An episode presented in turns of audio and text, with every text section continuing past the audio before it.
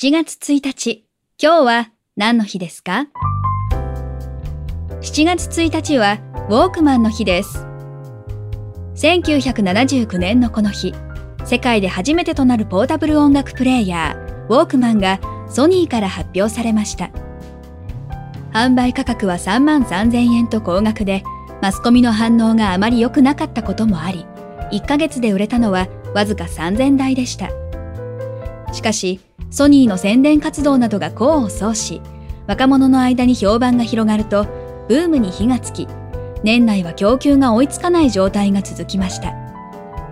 ウォークマンは海外でも人気となり、音楽を持ち歩くという新たなライフスタイルを作りました。今日は何の日？今日はウォークマンの日。ナビゲーターは私、徳重みどりが務めました。また明日お耳にかかりましょう。